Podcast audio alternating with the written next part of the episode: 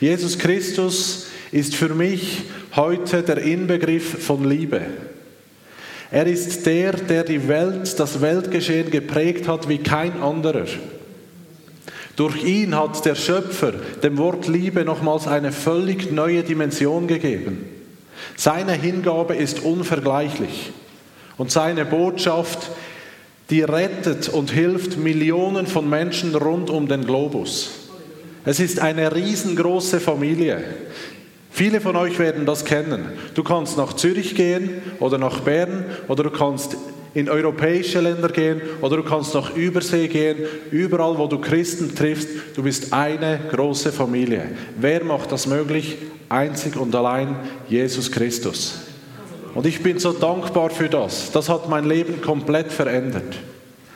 Und darüber möchte ich heute Morgen sprechen, über diese Botschaft und auch den Auftrag, den Jesus uns gegeben hat. Jeder, der diese Liebe erkannt hat, jeden, der Christus das Herz geöffnet hat für die Botschaft des Evangeliums, all diese Menschen, die ruft Jesus Christus in die Nachfolge, dass sie ihm nachfolgen. Und ich möchte heute Morgen mit euch ein bisschen hineingehen in, in diese Nachfolge und was Jesus vielleicht damit gemeint hat oder wozu er uns auffordert, wenn wir ihm nachfolgen.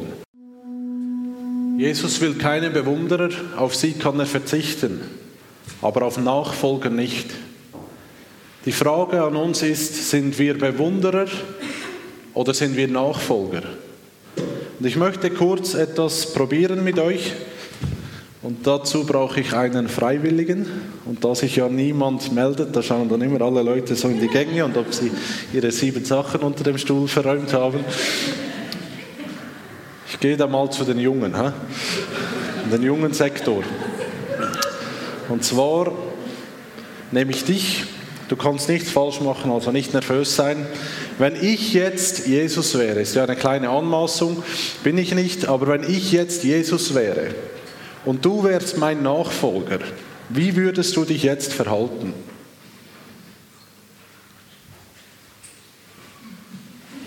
Gebt dem Jungen einen großen Applaus. Das ist genau, danke, das ist genau der springende Punkt. Er hat es richtig gemacht. Wenn wir Nachfolger sind von Jesus, dann können wir gar nicht sitzen bleiben, wenn Jesus sich bewegt. Denn ein Nachfolger, das heißt, er geht nach, Jesus geht voraus. Ein Nachfolger ist nie der, der äh, als erstes mit dem Kopf durch die Wand muss. Das hat Jesus schon getan für dich. Du folgst Jesus nach. Und folgen heißt, du musst aktiv werden. Du musst in Bewegung kommen. Ein Nachfolger, der kann gar nicht sitzen bleiben. Das geht gar nicht. Dann ist er kein Nachfolger. Ich bin ab und zu bin ich in Deutschland, auch dort manchmal am Predigen. Und da hatte ich mal ein Gespräch mit einem Herrn, und das war ganz interessant und ich weiß, dass es mit der Sprache zu tun hat, aber trotzdem hat es mich auf etwas aufmerksam gemacht. Ich habe da mit ihm gesprochen und dann sagte er zu mir, weißt du, ich stehe nun seit zehn Jahren in der Nachfolge von Jesus. Dann habe ich gedacht, genau das ist das Problem. Ich stehe seit zehn Jahren in der Nachfolge von Jesus. Das geht gar nicht. Du kannst gar nicht in der Nachfolge stehen ist ein Ding der Unmöglichkeit. Nachfolge ist etwas Aktives. In der Apostelgeschichte 1.8, nachdem Jesus auferstanden ist, ist er noch verschiedene Male den Jüngern begegnet. Und dann sagt er Folgendes zu ihnen. Aber wenn der Heilige Geist auf euch herabkommt, werdet ihr mit seiner Kraft ausgerüstet werden und das wird euch dazu befähigen, meine Zeugen zu sein in Jerusalem, in ganz Judäa und Samarien und überall sonst auf der Welt, selbst in den entferntesten Gegenden der Erde. Aber wenn der Heilige Geist auf euch herabkommt, werdet ihr mit seiner Kraft ausgerüstet werden. Und das wird euch dazu befähigen, meine Zeugen zu sein. Überall bis ans Ende der Erde. Der Missionsauftrag, den wir auch in Matthäus 28 lesen und an anderen Stellen. Wenn wir hier weiterlesen, dann lesen wir, dass die Jünger, die versammelt waren, erfüllt wurden mit dem Heiligen Geist. Und dann gingen sie nach draußen und sie sprachen in verschiedenen Sprachen ähm, zu den Menschen. In verschiedenen Sprachen erzählten sie von den großen Taten Gottes, so steht es dann. Sie erzählten von den großen Taten Gottes.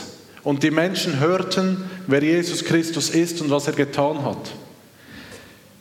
Sie erzählten von den großen Taten Gottes. Das heißt eigentlich simpel und einfach, sie gaben Zeugnis.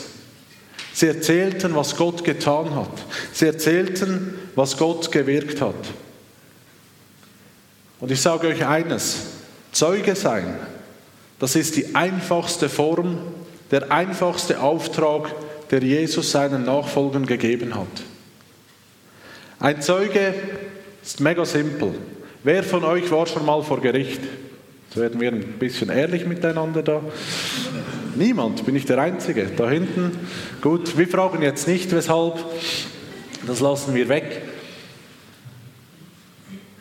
Ich musste vor Jahren, musste ich mal vor Gericht, weil ich in einen Autounfall verwickelt war, mich einer da abgeschossen hat und äh, Polizei war da, hat alles aufgenommen, haben gesagt, ist ganz klarer Fall, mich treffe keine Schuld.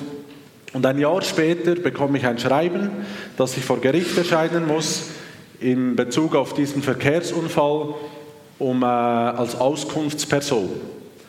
Und dann wurde ich ein bisschen nervös, ehrlich gesagt, habe dann da mal angerufen und habe gesagt, Sie, vielleicht bin ich jetzt äh, noch, werden Sie gleich über mich lachen, aber ich komme absolut nicht raus in diesen Dingen, habe keine Erfahrung. Was heißt das? Muss ich mir jetzt einen Anwalt nehmen oder was muss ich jetzt machen?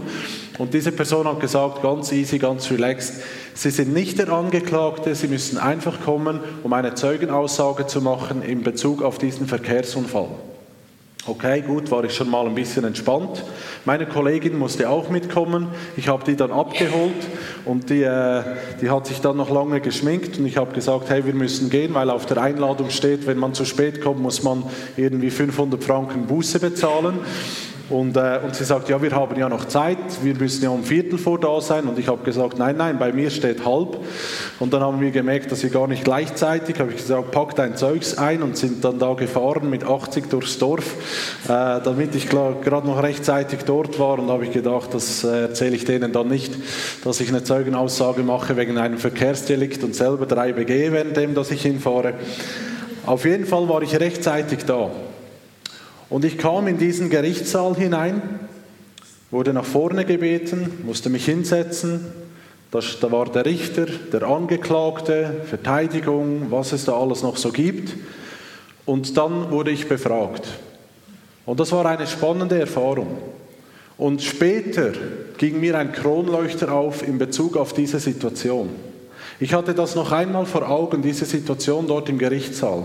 Und ich habe realisiert, dass ich absolut den einfachsten Job, die einfachste Aufgabe hatte in diesem ganzen Gebäude. Ich war nicht der Richter, der entscheiden musste, wer jetzt Recht hat und wer nicht Recht hat. Ich war nicht der Angeklagte, dem etwas äh, vorgeworfen wurde. Ich war auch nicht der Verteidiger, der den Angeklagten verteidigen musste, damit der jetzt nicht bestraft wird, sondern ich war einfach der chillige junge Mann da im Stuhl da drüben, der einfach erzählen konnte, was das er erlebt hatte. Das war die einfachste Aufgabe. So einfach ist es, ein Zeuge zu sein. Ein Zeuge, der sieht, erlebt und bezeugt. Da kannst du nicht zu schlau sein dafür und da kannst du auch nicht zu dumm sein dafür. Ich hätte beim Gericht nicht anrufen können und sagen, Sie, ich kann das nicht. Sie müssen sich einen anderen suchen. Die hätten gesagt, nein, geht nicht, Sie haben es erlebt, Sie haben es gesehen, wir brauchen genau Sie. Ich hätte auch nicht anrufen können und sagen, Sie, das ist mir viel zu blöd, ich bin zu intelligent für sowas, suchen Sie sich einen anderen, der Zeit hat für sowas, ich komme nicht. Nein, die wollten genau mich, weil ich gesehen und erlebt hatte. Wenn wir über dieses Thema sprechen und nachdenken, den Auftrag von Jesus in die Nationen zu gehen und das Evangelium zu verkünden, Wenn wir darüber sprechen und nachdenken, dann werden jetzt einige denken, ja, aber ich bin kein Evangelist. Das ist nicht meine Begabung. Das ist nicht meine Berufung. Es geht heute auch nicht darum, Evangelist zu sein. Es geht darum, ein Zeuge zu sein. Und ein Zeuge, das ist keine Geistesgabe. Das, das geht da nicht unter Geistesgaben. Da gibt es nicht, äh, ich habe die Begabung zum Zeugen sein und ich habe sie nicht. Sondern ein Zeuge ist jeder, der etwas erlebt hat. Ich habe euch vorher gesagt, dass äh, mein angestammter Beruf, meine Erstausbildung ist Landwirt. Und aus diesem Beruf möchte ich ein Bild aufgreifen, das Bild der Saat und Ernte. Und wir sind ja da doch auch noch ein bisschen ländliche Gegend, also ihr werdet mir sicher folgen können. Ich gehe ein bisschen zurück vor meiner Generation. Mein Großvater, wenn der gesät hat, dann war das nicht mit dem Traktor und der Sämaschine, sondern der hat von Hand gesät. Genau, die schönen Bewegungen da. Der hat so gesät.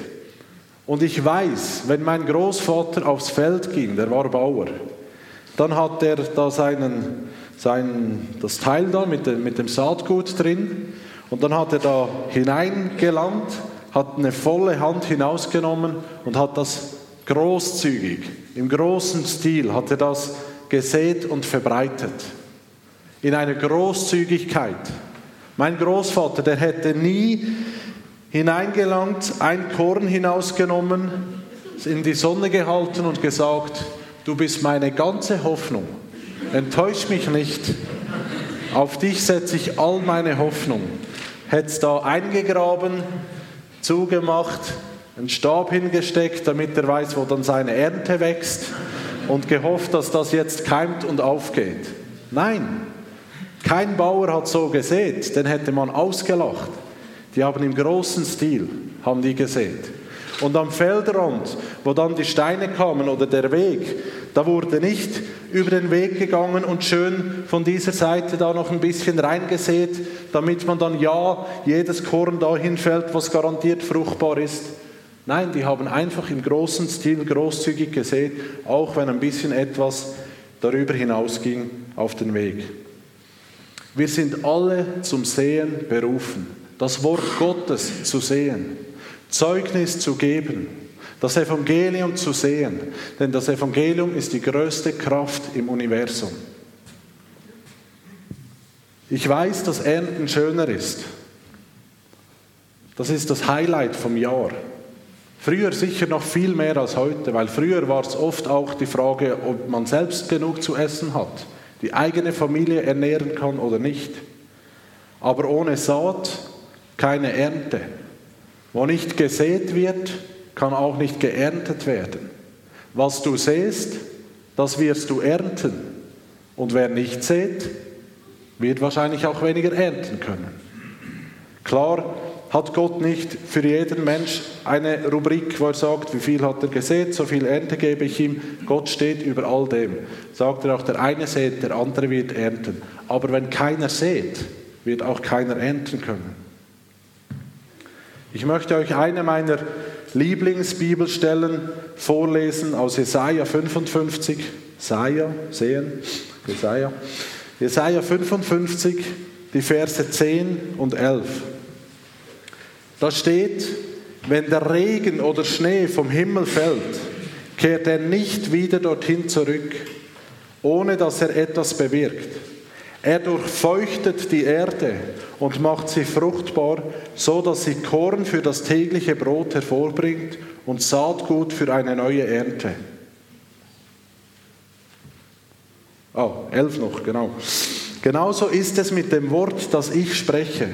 Es kehrt nicht unverrichteter Dinge zu mir zurück, sondern bewirkt, was ich will und führt aus, was ich ihm auftrage.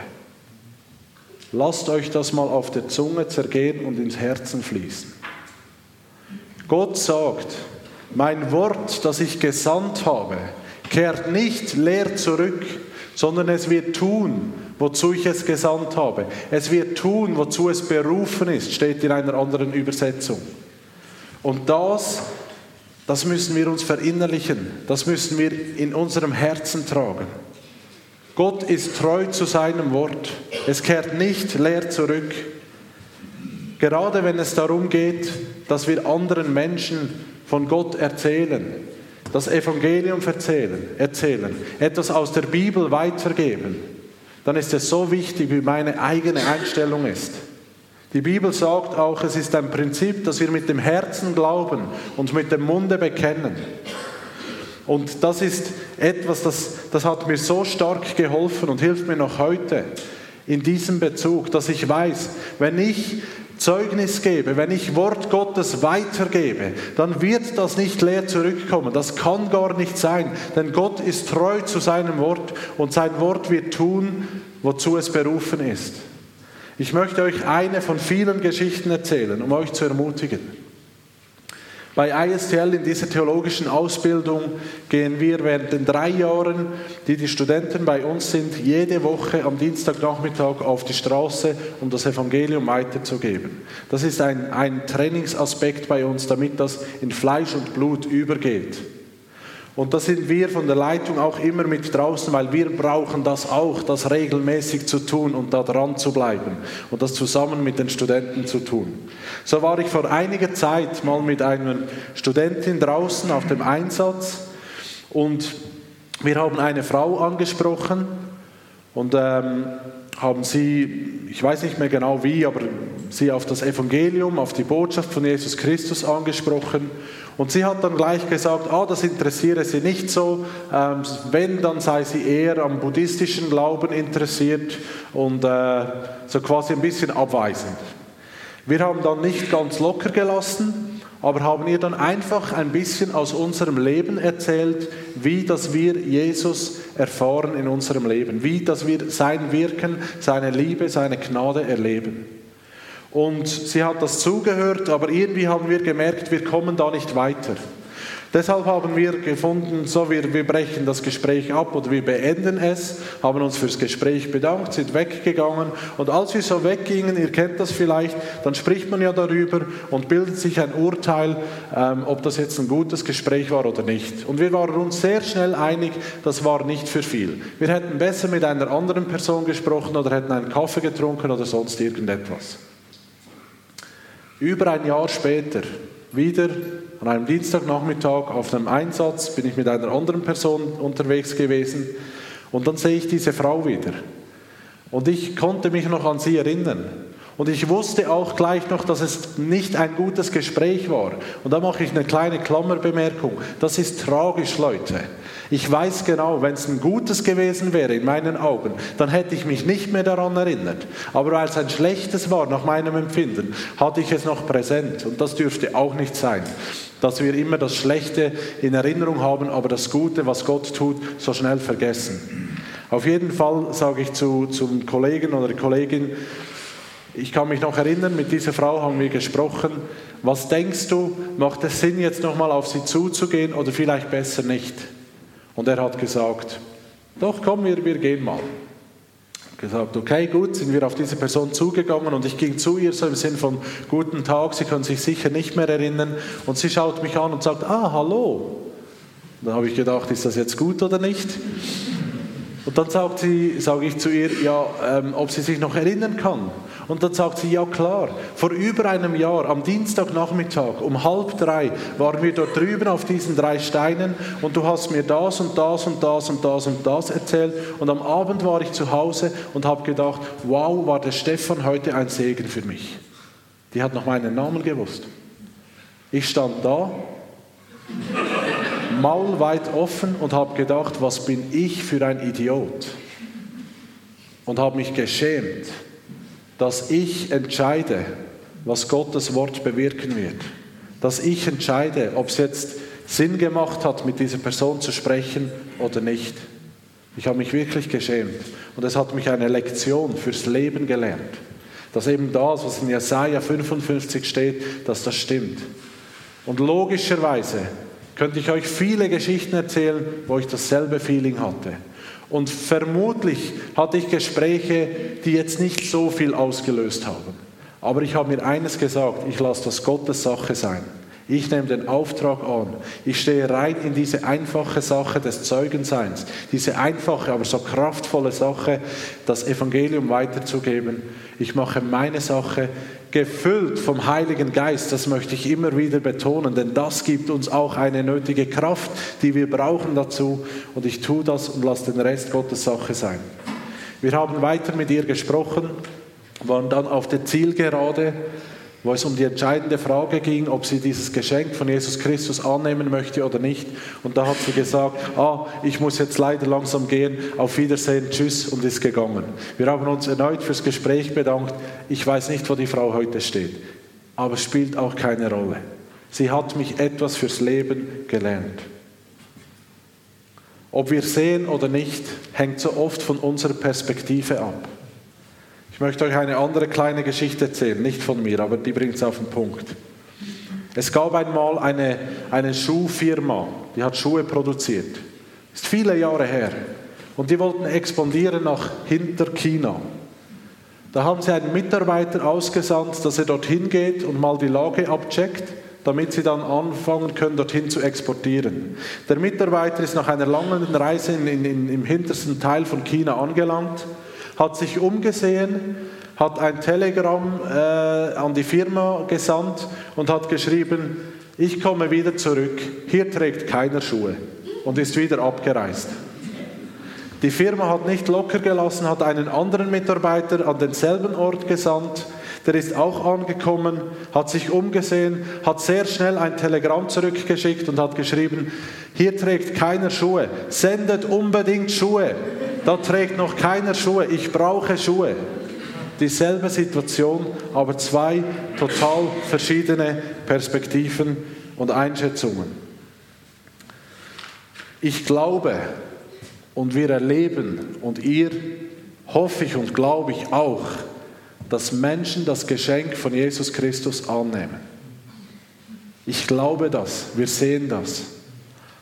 Und trotzdem bleibe ich auch in der Realität und sage, oft geht es ein bisschen länger bei uns, leider zur Zeit. Aber auch dazu habe ich euch eine ermutigende Geschichte. Ich habe von einem Freund gehört, dass der einen Freund hat, der Bambus sammelt. Es gibt viele Dinge auf der Welt, die ich nicht verstehe und das ist eine davon, aber es gibt Leute, die sammeln Bambus. Jetzt hat er einen Bambus, eine Art von Bambus, den musst du vier Jahre regelmäßig gießen. Und wehe, du vergisst es einmal.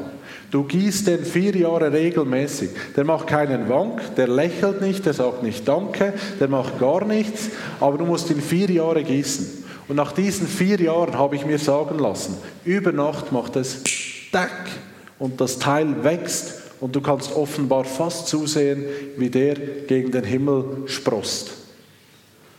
So ist es manchmal auch bei uns.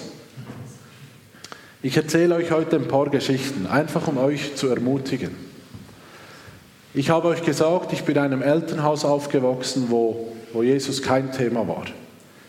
Das ist zum Teil heute noch so. Und doch durfte ich erleben im letzten Jahr oder vor gut einem Jahr, wie innerhalb von zehn Monaten, als meine restlichen drei Großeltern gestorben sind, alle Großeltern, beide Großmütter, der eine Großvater noch zu Jesus fanden, bevor sie gestorben sind. Es lohnt sich zu sehen und zu investieren und zu beten. Ich möchte euch ein Beispiel sagen. Meine eine Großmutter, ich hatte viele Gespräche mit ihr über die letzten elf Jahre, die ich jetzt mit Jesus unterwegs bin und ihn kenne. Und sie hat immer gesagt, ja, mh, hm, schon gut für dich, aber das ist nicht mein Weg und dieses und, je, und jenes und eher so ein bisschen fernöstliche Religionen, die noch interessant sind und die sind nicht ganz so radikal und, und äh, ein bisschen lieblicher scheinen die zu sein und so und so. Und war immer in dem Sinn ablehnend. Und dann hatte sie eines Tages vor jetzt vielleicht eineinhalb Jahren hatte sie Diagnose Lungenkrebs aus dem Nix. Gab eigentlich keinen Grund dazu, aber das war die Diagnose. Sie war im Spital, es ging ihr noch ziemlich gut, sie hatte ein bisschen Sauerstoff, mehr nicht. Und ich ging sie besuchen. Und logischerweise habe ich gebetet und Gott gebetet, dass er eine Tür aufmacht, damit ich noch einmal mit ihr darüber sprechen kann. Ich will jede Gelegenheit nutzen. Also kam ich zu ihr und sie hat sich gefreut und der dritte Satz war, weißt du Stefan, heute war der Pfarrer da. Und dann haben wir das Vater unser gebetet. Und da heißt es ja, dein Wille geschehe. Aber weißt du, Stefan, das ist schwierig zu sagen, dein Wille geschehe. Wow, danke Jesus, habe ich innerlich gesagt. Dann habe ich ihr gesagt, das verstehe ich. Aber weißt du, ich kann das von Herzen beten. Weil ich kann ja nur sagen, dein Wille geschehe, wenn ich dich kenne und dir vertrauen kann. Und dann habe ich ihr erzählt, weshalb ich Jesus vertrauen kann. Kurz noch einmal ein paar Sätze. Dann schaut sie mich an und sagt zu mir, Stefan, ich brauche Vergebung und ich will vergeben. Bitte bete für mich. Ich durfte mit ihr beten. Sie hat ihr, Jesus, ihr Leben Jesus anvertraut. Und dann haben wir noch ein bisschen weiter gesprochen. Und sie schaut mich an, bedankt sich für, für die Hilfe, wünscht mir ein gutes Leben und verabschiedet sich von mir. Und ich hatte innerlich das Gefühl, sie hat sich wirklich jetzt verabschiedet. Und ich sagte zu ihr, du, ja, ich komme dann wieder vorbei. Und sie sagt, ja, ja, aber weißt du, vielleicht kannst du ja dann an der Beerdigung noch etwas sagen. Und ich habe gesagt, ja, ja, Großmutter, wir, wir sprechen dann darüber, ich komme dann wieder vorbei. Wir haben uns verabschiedet, ich bin gegangen und, ah, Entschuldigung, das habe ich vergessen, ist noch ein wichtiges Detail. Sie sagt dann auch, bitte bete, dass ich sterben kann, denn jetzt bin ich bereit. Und ich habe gesagt, hey, ich, ich bete gerne für dich, aber das, das überlassen wir wirklich Gott, weil ich bete eigentlich nur, wofür ich Glauben habe. Und das, das überlassen wir mal Gott. Und eine Woche später ist sie eingeschlafen und nicht mehr verwacht, erwacht. Die Ärzte alle waren erstaunt und Gott hat ihren Wunsch erfüllt. Dann wusste ich, gut, was mache ich jetzt? Jetzt kommt diese Beerdigung. Und ich habe dann mal bei meinen Verwandten, die Jesus nicht kennen, nicht an ihn glauben, mal vorsichtig nachfragen wollen, was sie darüber denken. Und als ich anrufe, sagt meine Tante, gut, dass du anrufst. Denn am Tag, als die Großmutter dann in der Nacht gestorben ist, war ich noch bei ihr und sie hat mir gesagt, der Stefan wird dann an meiner Beerdigung noch etwas sagen. Und sie hat am selben Tag den Pfarrer vom Dorf angerufen und gesagt, wenn ich dann sterbe und meine Beerdigung ist die Abdackungsfeier, dann wird mein Neffe dann noch etwas sagen. Also war mir die Entscheidung abgenommen. Der Pfarrer hat mir gesagt, ich soll den ganzen Predigteil machen. Ich hätte freie Hand und ich hatte die Gelegenheit, dort in dieser vollen Kirche mit, den, mit der halben Verwandtschaft und dem halben Dorf einfach wieder Zeugnis zu geben. Ich erzähle euch diese Geschichte, weil es Saat ist, aufgegangen ist, eine kleine Ernte gab und dadurch gleich wieder Saat, die man aussehen konnte. Das ist ein Prinzip. Es geht nicht darum, dass es immer so was sein muss. Ich habe zwei, drei kleine Dinge mitgegeben, weil ich möchte hier nicht den Eindruck erwecken, dass es immer so in dem Stil sein muss. Ich habe immer drei Sachen in meiner Laptoptasche, die ich immer dabei habe.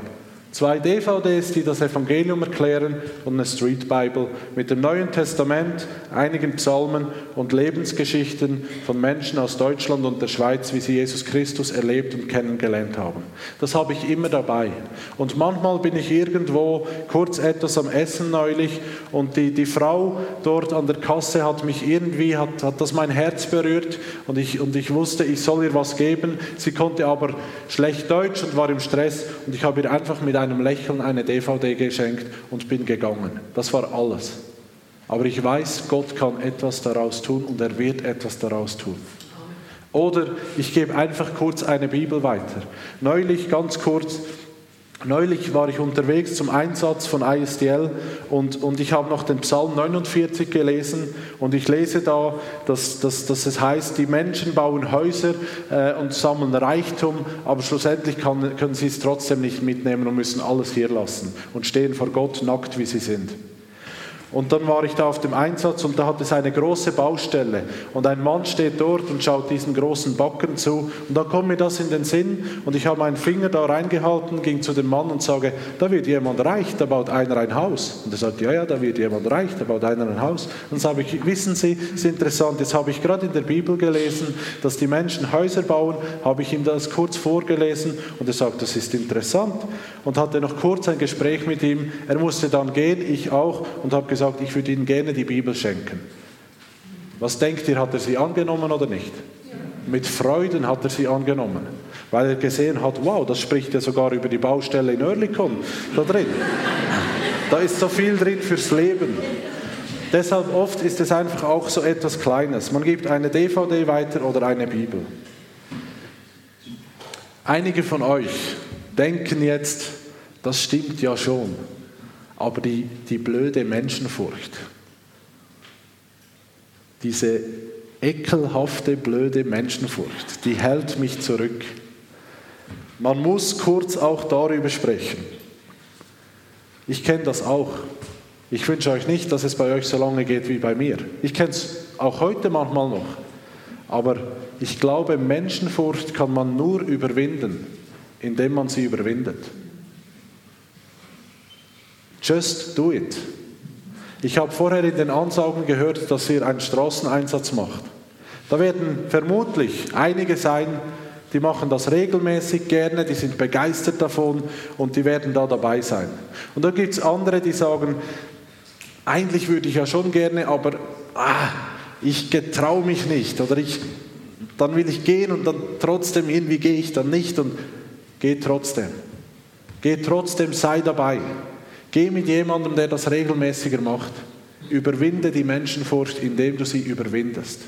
Und Apostelgeschichte 1.8 in der Kraft des Heiligen Geistes und gefüllt mit Wahrheiten des Wortes Gottes wie Jesaja 55. Gottes Wort geht nicht aus und kommt leer zurück. Macht das. Hängt euch irgendwo, irgendwo an. Geht mit auf einen Einsatz, besucht einen Kurs. Überwindet die Menschenfurcht, indem ihr überwindet. Ich komme langsam zum Schluss und ich möchte euch zum Thema Menschenfurcht noch eine Stelle vorlesen in Römer 1,16.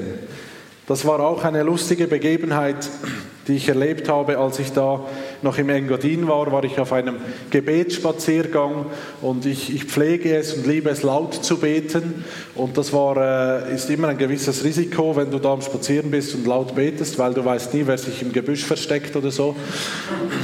Und es war ein regnerischer Tag und ich wusste, da ist sowieso niemand unterwegs. Und ich war da so, im, im Inn entlang war ich da am Gehen und, und war laut am Beten. Und dann gab es einen Moment, wo ich stehen blieb und einfach für mich dort laut gebetet habe.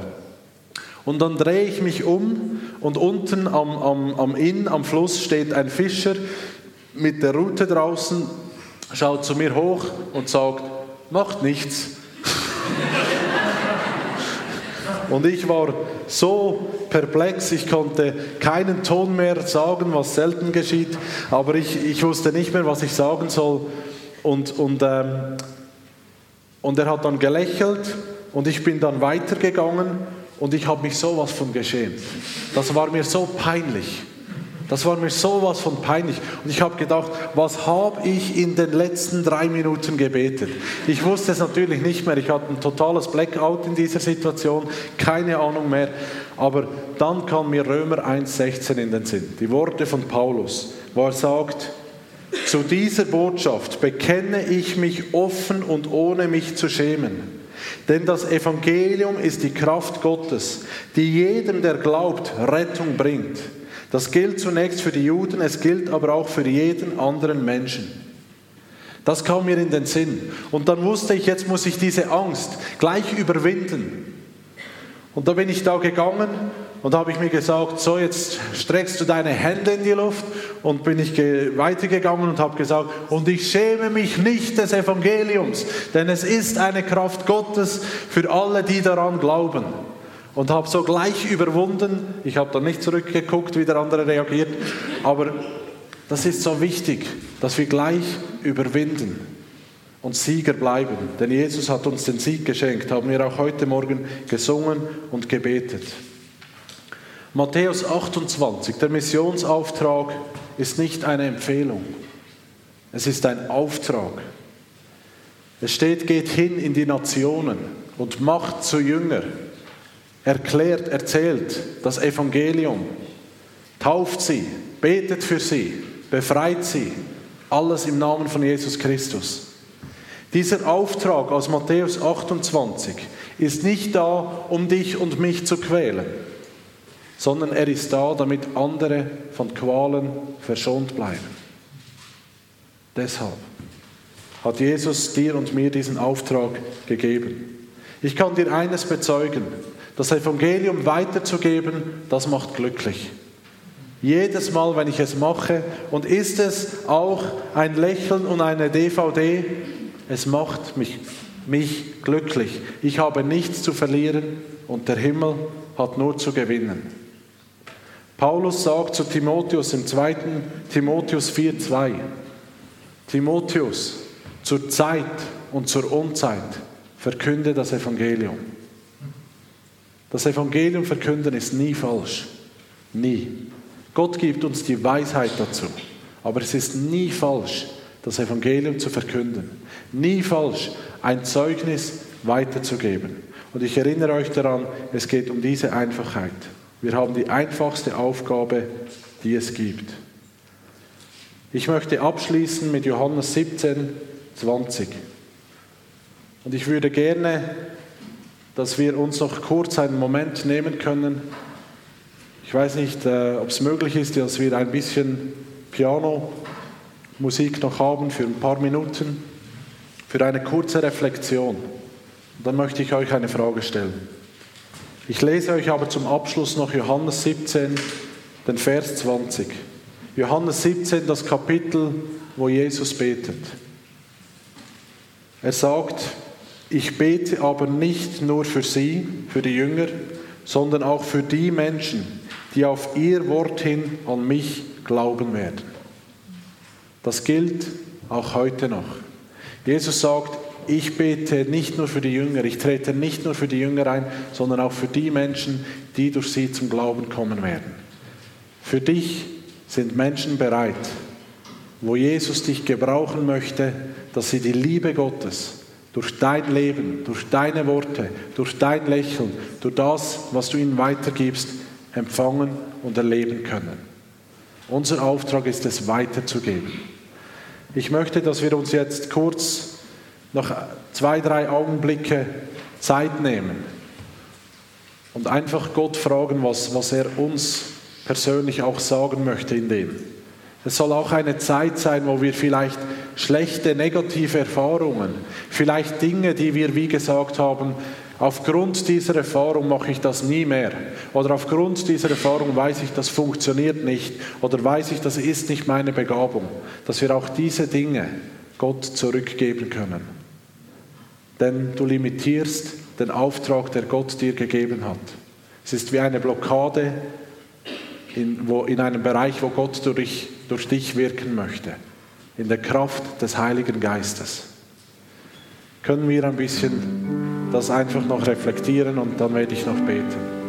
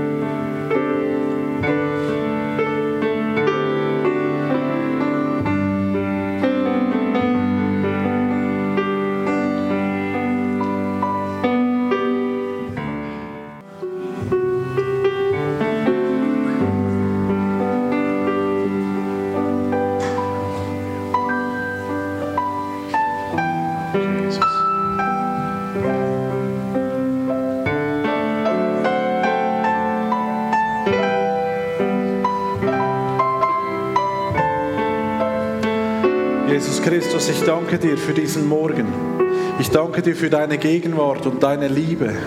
Ich danke dir, Jesus, für diese Gemeinde, eine Familie von dir. Ich danke dir, Jesus, für dein Wirken in dieser Gemeinde. Ich danke dir auch noch einmal mehr, Jesus, für die Leiter, die jetzt in dieser Tagung sind. Und wir beten für sie, dass du sie inspirierst. Wir danken dir, Geist Gottes, dass du unter ihnen wirkst und dass du dort bist, du ihnen sprichst. Wir danken dir, Jesus, für diesen Teil deines Leibes, der da versammelt ist. Und ich danke dir, Vater, für, für dein Wirken am heutigen Morgen. Ich danke dir, dass du Herzen berührt hast für persönliche Nöte. Danke, dass du Antworten gegeben hast. Und ich danke dir für den Auftrag, den du uns gegeben hast, dein Wort weiterzugeben. Ich danke dir, Jesus, für die Männer und Frauen, die jetzt aufgestanden sind und nach vorne gekommen sind. Ich danke dir, Jesus, für diejenigen, die an den Plätzen sitzen und wo du zu, zu ihren Herzen sprichst. Ich danke dir für jedes einzelne Leben und du, Jesus Christus, bist der, der mit jedem Geschichte schreibt. Und ich danke dir, Jesus, für die vorbereiteten Werke für unsere Leben. Und wir sagen dir, Jesus, wir lieben dich und wir strecken uns aus nach dir. Und vielleicht könnt ihr euch jetzt auch einfach ausstrecken zu Jesus. Und wir sagen auch, Jesus Christus, wir brauchen die Kraft deines Geistes, des Heiligen Geistes, um das tun zu können, wozu du uns berufen hast. Und wir bitten dich, dass dein Geist kommt und uns erfüllt, dass dein Geist kommt und uns hineinstellt, auch in die Wahrheit, in jedem Bereich. Danke, dass dein Geist die Kraft ist, die wir brauchen, um, um ein Leben zu leben, das Jesus Christus widerspiegelt. Und ich bitte dich, dass du uns jetzt erfüllst mit der Kraft deines Geistes, dass du unsere Herzen froh machst, Jesus, dass deine Liebe hineinfließt in uns. Und ich danke dir, Jesus, für all die Menschen in unserem Umfeld, für da, wo du uns hinsenden wirst, hinstellen. Wir haben einen Schritt gemacht zu dir, Jesus, und gesagt, wir wollen dir nachfolgen. Da, wo du hingehst, da wollen wir auch hingehen. Da, wo du uns gebrauchen wirst, um deine Liebe äh, zu bringen und hineinzupflanzen, da wollen wir hingehen und Liebesträger sein von dir. Danke, dass du, Jesus, uns ausrüstest. Danke für dein Wort und dass es ein Wort der Kraft ist, Herr. Und danke, dass wir dein Wort bringen dürfen, im Wissen, dass du treu zu deinem Wort stehst und dass dein Wort nicht leer zurückkehrt. Jesus, ich danke dir dafür. Ich danke dir für die Kraft des Evangeliums. Möge es weiter wirken in unserem Leben und durch uns durch in die Leben anderer.